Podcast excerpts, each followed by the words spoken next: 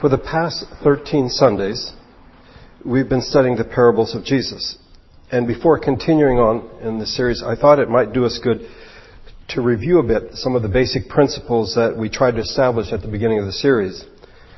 And looking out, I realized that some of you weren't here that first sermon, and so for you this may not be a review as much as uh, some new information, even though I've been mentioning it as we've gone through. We saw at the beginning that scholars tell us that the parables make up more than one third of the teachings of Jesus as recorded in the Gospels. And yet, Matthew tells us something, we find it in Mark as well, but in Matthew 13, Jesus spoke all these things to the crowds in parables. He did not say anything to them without using a parable. It's a remarkable statement that Jesus only used parables when speaking to the crowds. But Matthew follows it up with something I think that is equally surprising and thought provoking. The next verse says, So was fulfilled what was spoken through the prophet, I will open my mouth in parables, I will utter things hidden since the creation of the world. This quotation is taken from Psalm 78, a maskil of Asaph. Asaph was a Levite. He was the director of music under King David.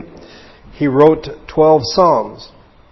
And when you do a word count or whatever. What he wrote, in fact, puts him, I would say, near the top of those who had written scripture. He wrote more than Peter or James, Jude, Jonah, Amos, Micah, most of the minor prophets. Asaph wrote Psalms, but Matthew refers to him as a prophet. And I find that interesting. And what does this prophet Asaph tells us, tell us? Well, in looking ahead to the ministry of the coming Messiah, that he would speak in parables and that he would reveal things previously unknown through parables. So suddenly the appearance of parables in the Gospels take on a new dimension. They are in fact the fulfillment of prophecy regarding the ministry of the Messiah. To my way of thinking, stories become more important than many Christians might imagine. As I said when we began this series, I believe that stories are part of what it means to be human. It isn't simply a Christian thing, it's a human thing.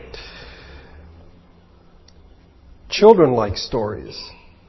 And therefore, oftentimes we think of stories as being basically childish. A child will say, Tell me a story. They don't say, Tell me some facts. Um, and I think this may be why we think that once we reach adulthood, then stories, in a sense, are beyond us that it is now, as an adult, we are to speak in terms of propositions and abstractions and principles.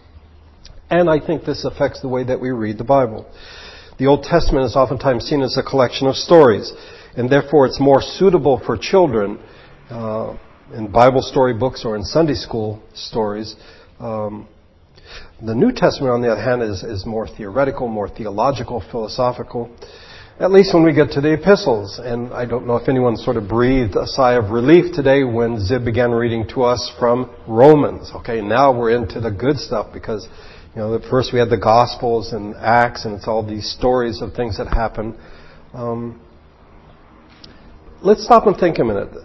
The Bible is the revelation of who God is. And God chose to reveal himself through stories.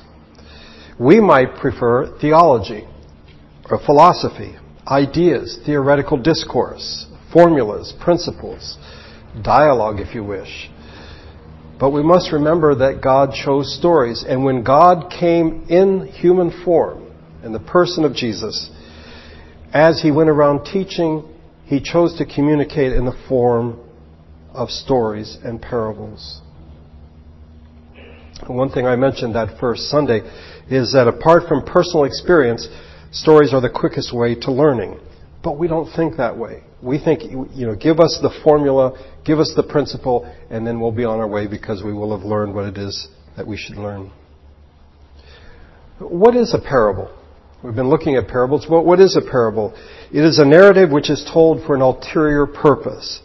That is to say, it is a story that is being told, but it has an agenda. There is something that the, the one who is telling the story is seeking to convey. Um, Kierkegaard said that it is a form of indirect communication intended to deceive the hearer into truth. Which is sort of a strange way to put it. But the, the person thinks that they're listening to a story, a parable, but then as we've seen so often at the end, there is that great reversal, and then suddenly the listener is shocked into realizing that what they thought, in fact, was wrong. An important aspect of parables is surprise. But for many of us who are familiar with the New Testament and the Gospels, perhaps raised in church or in a Christian home, we know these parables so often that, or so well that oftentimes we miss the surprise that comes near the end. Um,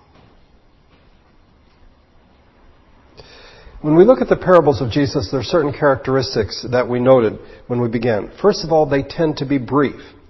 Now, having said that, the parables we looked at the last two Sundays and the one we will look at today and the Lord willing next Sunday are among the longer ones. Uh, only nine parables have ten verses or more, and we happen to be studying them right now. The parables tend to be, if you wish, thin. They are brief. Uh, there are no unnecessary details. And that's why, except for the parable we studied last week, there are no names. Last week we saw the rich man and Lazarus. But otherwise we aren't given any names because if you're given a name, then suddenly you're like, oh yeah, I know somebody named that, and then your mind goes drifting off into something. You're simply told a very basic and a very bare, bare bones story. They are simple and yet there's a certain symmetry that comes to them.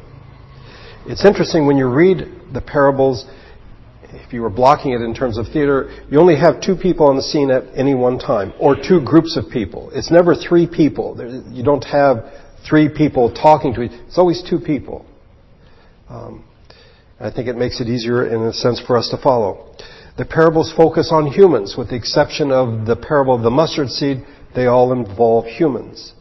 They take descriptions from everyday life.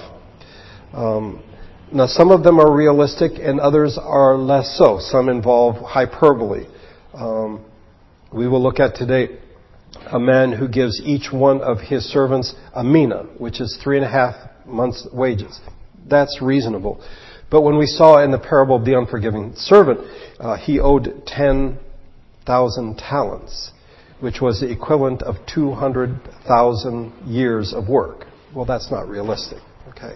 But it is for the purpose of hyperbole to show how much the man was forgiven. The parables are engaging. They are told to be interesting.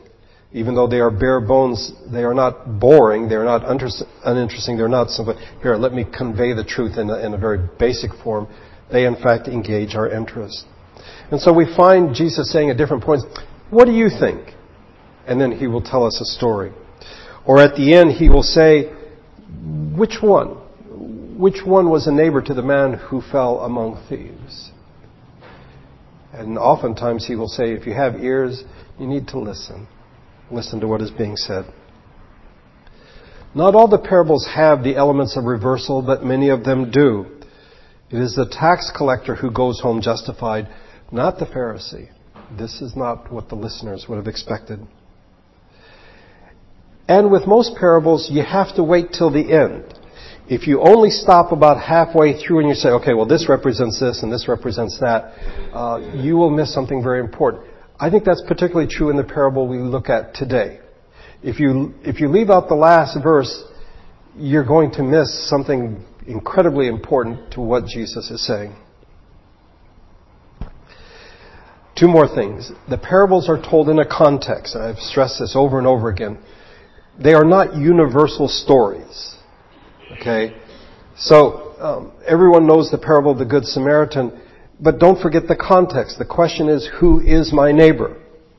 And then Jesus tells the story. It isn't just, oh, here's a universal story for all time. We have to see it within its particular context. And then lastly, and this I have stressed over and over again, the parables of Jesus are theocentric. They are God-centered. Okay? The purpose of the parables is to change our behavior. But it doesn't mean that the parables are about us. I think it's a fundamental mistake that we may make. They're not about us. They are about God. And so the parables tell us about God, about the kingdom of God, and about the new reality that the kingdom of God is bringing here to this earth. If we think the parables are about us, we will come up with an entirely different meaning or interpretation, I believe, than what Jesus intended. The parables are a revelation of who God is and what God's kingdom is like, more than it is a description of the listeners, the original listeners, or we ourselves, or what we are supposed to do as disciples.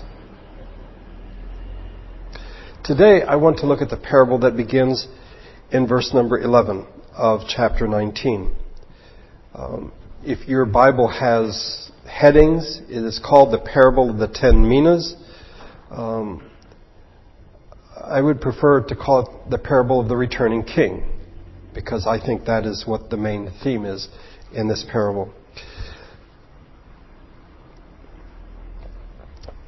The Lord willing, next Sunday, we will look at the parable of the talents that is found in Matthew chapter 25. You may remember earlier in this series we looked at the parables of the great banquet. Luke had a version, Matthew had a version. And the question is, um, is it the same parable and Matthew and Luke talked to different people or their memories were off and so they told it in different ways? Not at all. I think that the parables have some things in common, but they are told in different contexts, and therefore we should not be surprised that they have significant differences between them. Um, you may notice that in the parables, as we've gone through them, I've tended to stick to the Gospel of Luke. I don't know if you noticed that. We've studied a couple in Matthew, but I've stayed for the most part in Luke. Um, and so it would seem that when we come to this parable, we would stay in Luke. Yeah, but there's something else. The parable that you and I are familiar with, I think, is the parable of the talents. I think we know that fairly well. This one I don't think we know so well, and it has a couple reversals in it that might give us a little kind of theological whiplash. We're not expecting this because we're more familiar with what we find in Matthew. And so I thought it would be good to start here with the unfamiliar before we go or return to the familiar. By the way, it doesn't help that in Matthew's account it's called the parable of the talents. And when we hear that word, we're like, oh yeah, I know what a talent is. Um, I looked it up. A special ability that allows someone to do something well. Okay? But here, a mina, that's less familiar to us, and it is, in fact, a, a, type of currency. I think this is the good place to start. Uh, f- listen or follow along as I read, beginning in verse number 11. And it is an extended uh, parable. While they were listening to this, he went on to tell them a parable because he was near Jerusalem and the people thought that the kingdom of God was going to appear at once. He said, A man of noble birth went to a distant country to have himself appointed king and then to return. So he called ten of his servants and gave them ten minas. Put this money to work, he said, until I come back. But his subjects hated him and sent a delegation after him to say, We don't want this man to be our king. He was made king, however, and returned home. Then he sent for the servants to whom he had given the money in order to find out what they had gained with it. The first one came and said, Sir, your mina has earned ten more. Well done, my good servant, his master replied, because you have been trustworthy in a very small matter, take charge of ten cities. The second came and said, Sir, your mina has earned five more. His master answered, You take charge of five cities. Then another servant came and said, Sir, here is your mina. I have kept it laid away in a piece of cloth. I was afraid of you because you are a hard man. You take out what you did not put in and reap what you did not sow. His master replied, I will judge you by your own words, you wicked servant. You knew, did you, that I am a hard man, taking out what I did not put in and reaping what I did not sow? Why then didn't you put my money on deposit so that when I came back I could have collected it with interest? Then he said to those standing by, Take his mina away from him and give it to the one who has ten minas.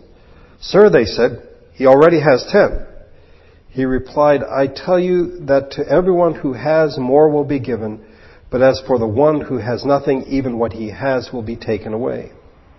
But for those enemies of mine who did not want me to be king over them, bring them here and kill them in front of me.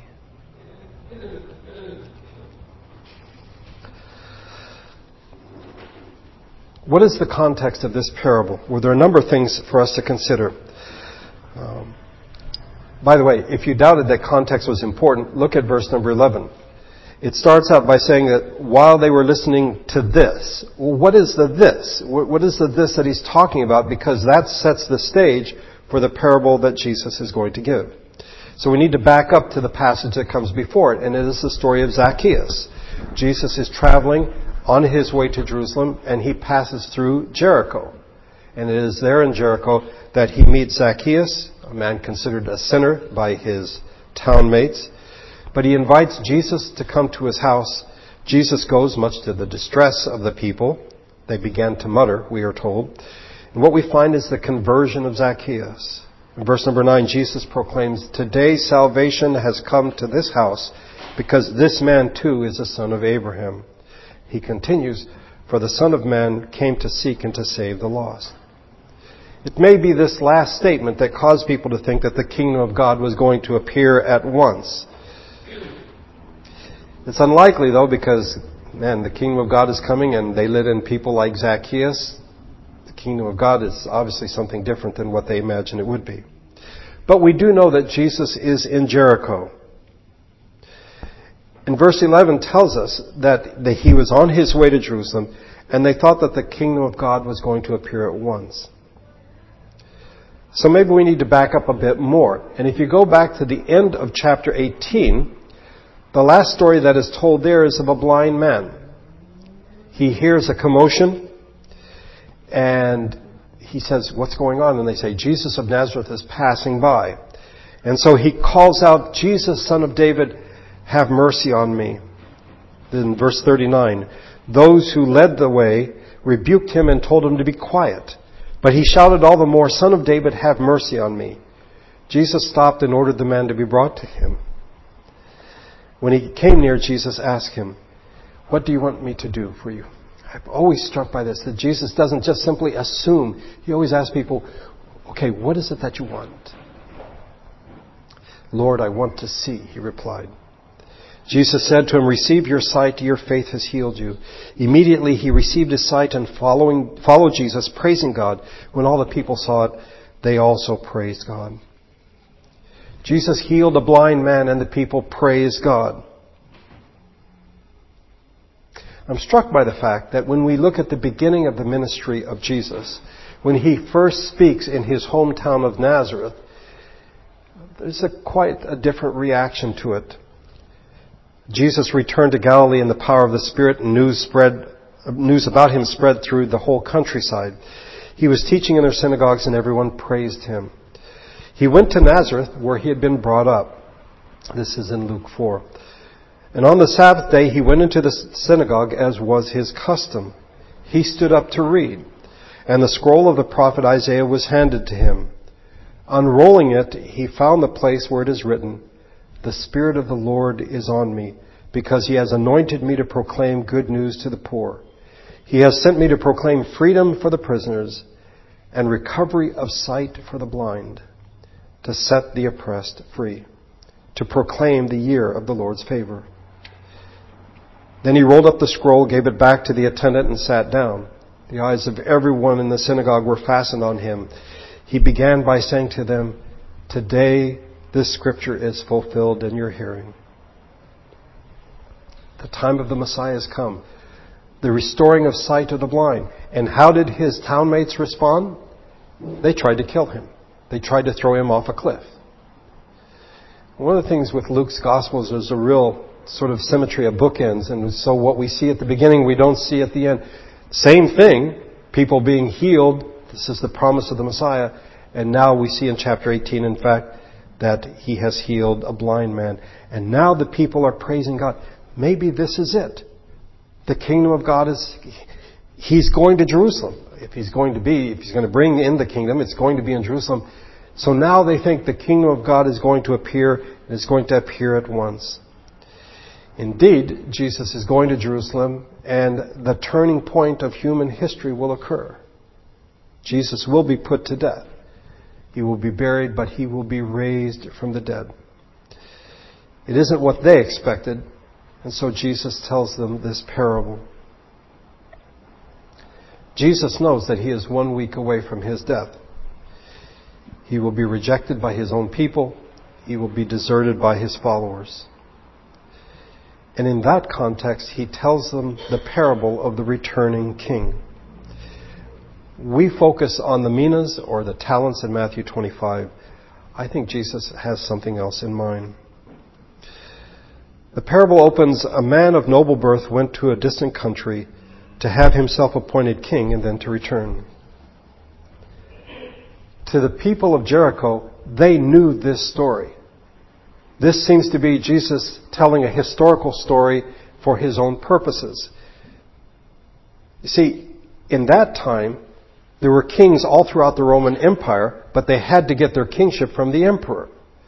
So, if somebody wanted to be king, they would go to Rome to the emperor and say, please make me king of this particular era, or area.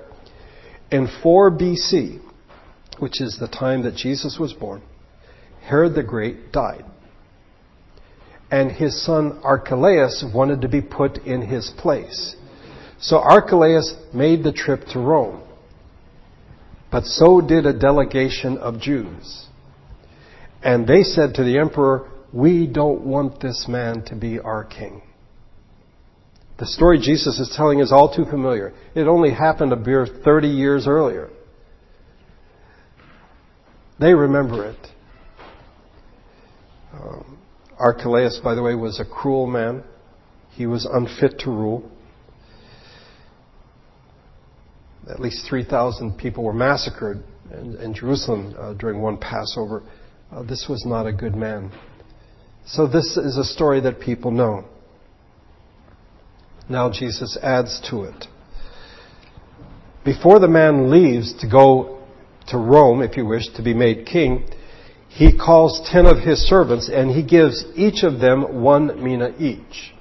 A mina is hundred denarii, that is hundred days' wages, so about three and a half months uh, worth of wages. Now, you'll notice that there are differences between this and the story of the, or the parable of the talents in Matthew 25. The amount of money is quite different. Um, a mina, as I said, is three and a half months. A talent is significantly more. A talent is 20 years' wages. So three and a half months versus 20 years, a significant difference. The number of servants is different. Here we have 10. In Matthew 25 we have 3. And the distribution is different. And again, this is, I, we're more familiar with the talents that one guy got five, one got two, one got one. Here, each one got the same. Each servant was given one mina. Now this has provoked discussion among uh, commentators and scholars. What does the mina represent? What did the talent represent? Well, the talent, yeah, we, we have a word in English for that. And so some people have more ability than others. So yeah, one would be given five talents. Somebody would be given two, another only one. Uh, but what does it mean that everyone was given the same? Um, some have said that, in fact, this might refer to the gospel, that everyone is given the gospel. Um, and so, in that sense, everyone is equal. Um, as appealing as that might be, what do you do with the servant at the end whose one mina is taken away from him? I think we we miss the point if we focus on what was given. I think what we need to focus on is the one who is giving it. Because he is the master, he is the king, he is the one to whom they must give account. I maintain that the parables are theocentric. And so the point is not what is given, but the one who is giving it to the servants. And he has authority, and when he comes back, they have to give an account to him. That's the point of the parable. We somehow manage to make it about us and what we've been given rather than God, who is the one who has given all things to us. Uh, in Matthew's version, the master entrusts his wealth to his servants. Um, here they are given very specific instructions. And for those of you familiar with the Gospels, I don't know if you caught that, but he, the instructions are, put this money to work until I come back. In Matthew, no instructions are given. Here the instructions are very specific. You are to put this to work.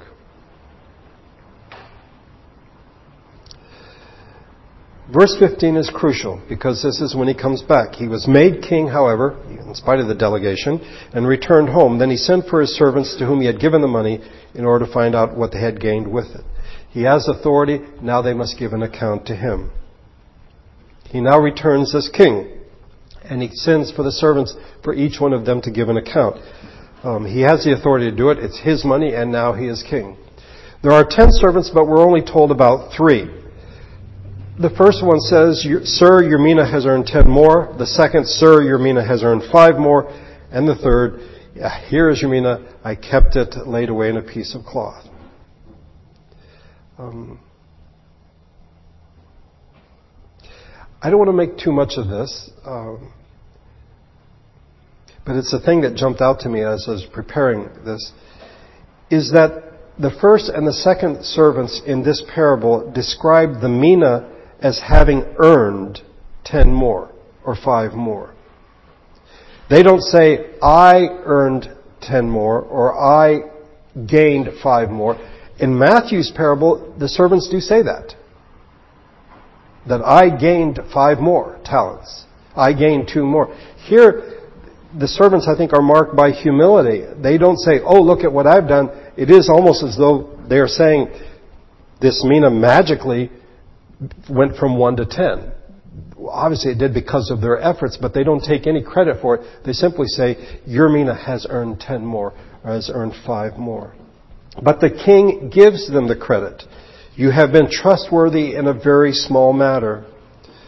Um,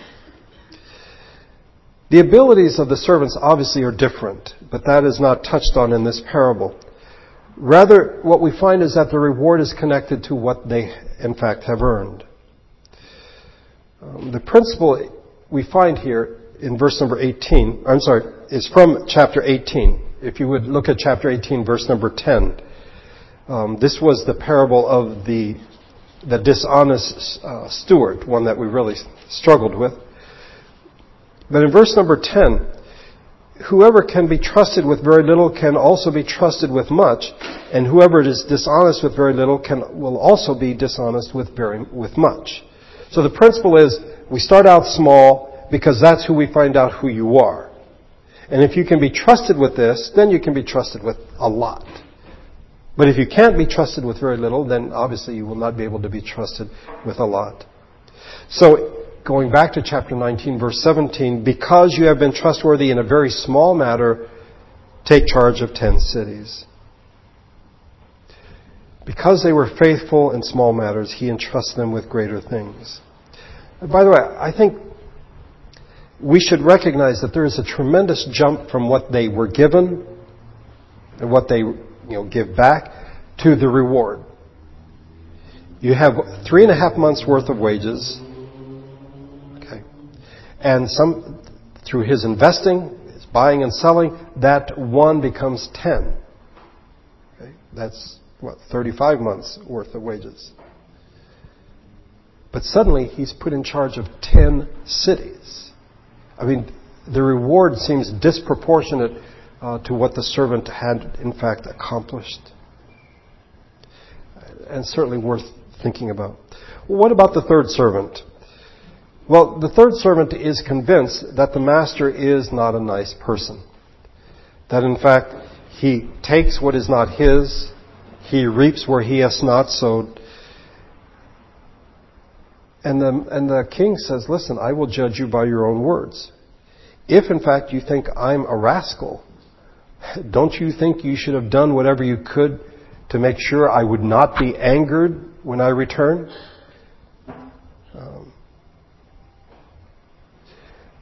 The third servant failed because he had a bad view of his master. This is why he failed. We might like to say that it was something, maybe his inability. Maybe he wasn't good with money. Uh, you know how that's in, in gardening. Some people have green thumbs and other people have brown thumbs. You know they kill everything they touch. Um, maybe he was one of those kind of people that with money he just wasn't any good. No, because that then makes the parable about us. The reality is he had a bad view of his master. And because of that, he made very bad decisions. One of the things that Jesus does throughout his ministry is to seek to present a correct view of God. not only in his teaching, but in his actions, in his living. He is God in the flesh. And we find him time after time, particularly with the religious leaders, trying to correct their view of God. With the Pharisee who goes to the temple to pray, it's all about him. Where it is the tax collector who recognizes that God is a God of mercy and he calls out for his mercy. If you have a bad view of God, it will cause you to make faulty uh, decisions, bad choices. Because if you think about it, if in fact this noble who became a king was a hard man, wouldn't that cause you to act differently than this wicked servant did? Wouldn't you put the money to work? Invest it. Even all, if all you do is put it in the bank, put it with investors and it'll just gain, gain a little interest, at least it gains something.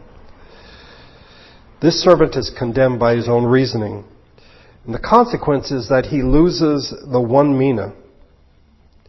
Now, unlike Matthew's version, there is no physical punishment that is meted out to the servant. Um, the matter ends. He's called a wicked servant. Well, that's not good. But what he has is taken away. Um, but now comes the first of two twists at the end of this parable. This actually has two. The first is found in verse number 24, uh, 24 through 26. Then, then he said to those standing by, Take his mina away from him and give it to the one who has ten minas. Sir, they said, he already has ten. He replied, I tell you that to everyone who has more will be given, but as for the one who has nothing, even what they have will be taken away. Now, living when and where we do, this smacks of the rich get richer and the poor get poorer.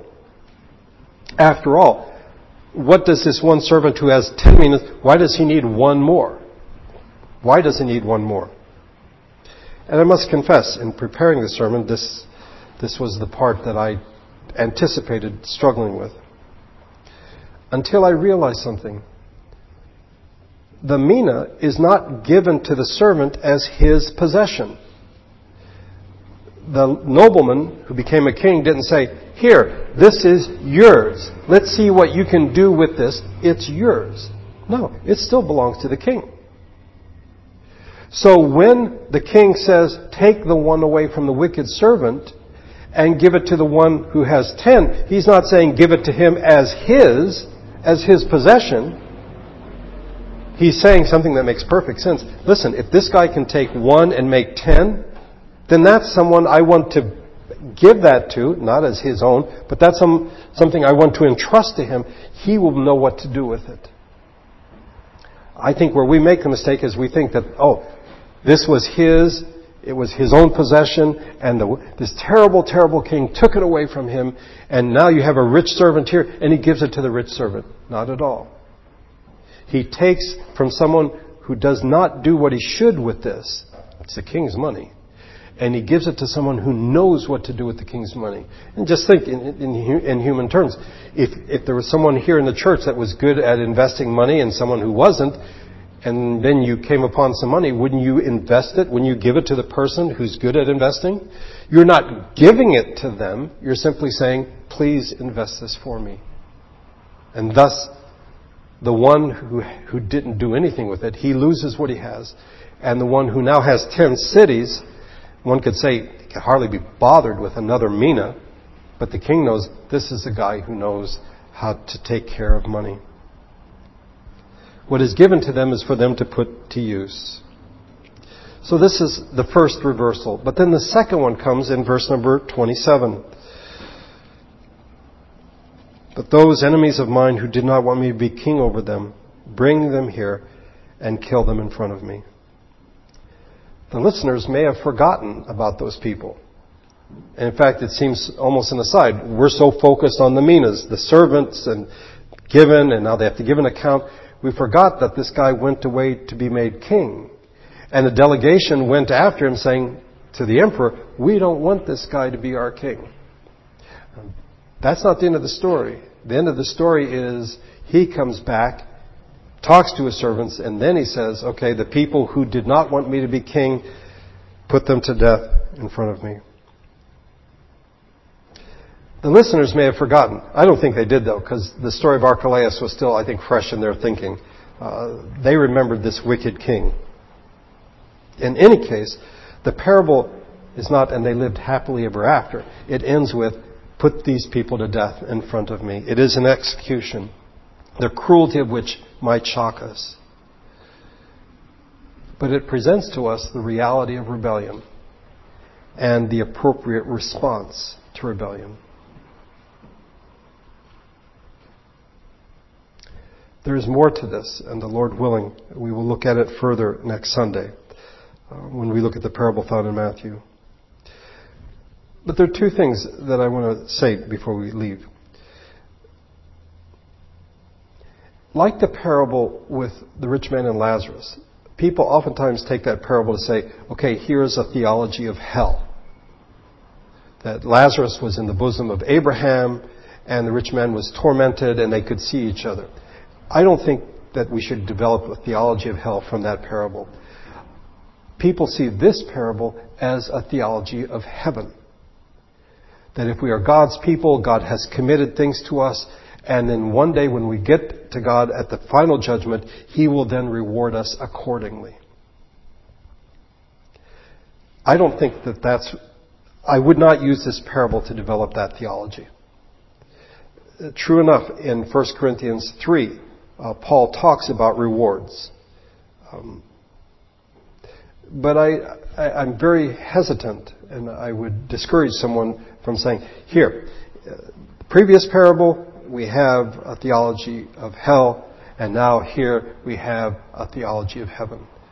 Now, I think Jesus is telling us about God, who God is. God, a God of grace, but then also a God who has authority and to whom one day we will give an account. But again, the Lord willing, we will look at this further next Sunday. And one last thing. I don't know if it struck you as I'm reading this, but one could make a case that Jesus is in fact talking about the Jewish people in this parable.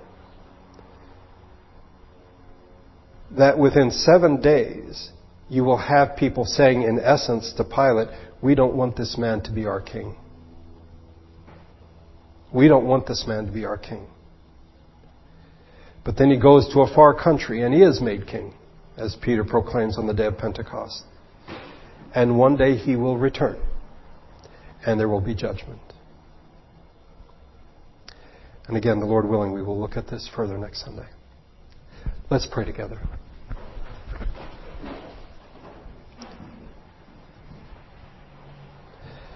Father, you are the giver of all good gifts, and you are the King of this world. I thank you for the parables that Jesus told, and yet confess that oftentimes our thinking which is so self centered, tries to make them about us. Here we see the authority of your Son, the Lord Jesus, who's been made King, and one day to whom we must give an account. I thank you for your mercy, for your patience with us. But may we not forget that one day we will have to give an account to you for all that you have given us, what we have done with it, if we have been good stewards.